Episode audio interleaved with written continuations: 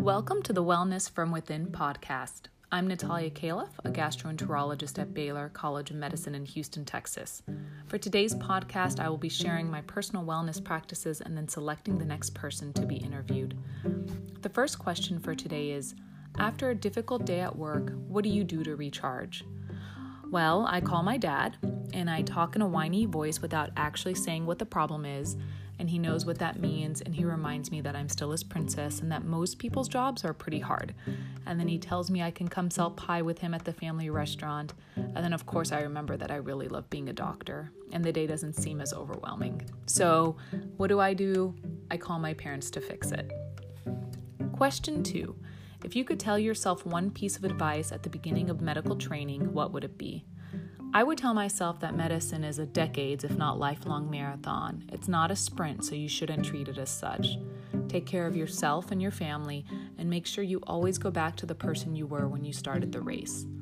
Dr. Donovan was the dean of Baylor Medical School when I started there in 2007, and I'll never forget at our white coat ceremony, he said, You know, right now you're all very excited, but it turns out medicine is pretty hard, and a lot of people lose themselves along the way.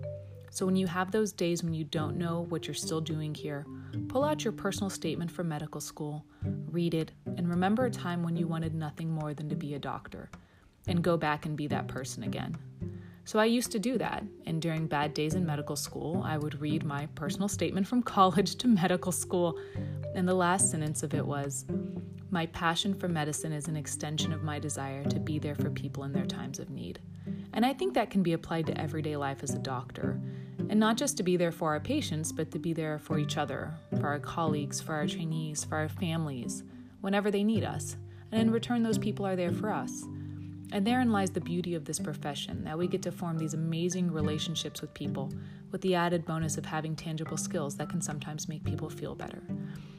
So, the one piece of advice I would give myself or anyone at the beginning of medical training other than don't eat every meal out of a vending machine, is to never forget what made you want to do this in the first place and carry a part of that with you every day. For the next podcast, I would like to hear about how parents of young children make it all work. Thank you for listening and stay tuned for the next interview with Dr. Mimi Tan.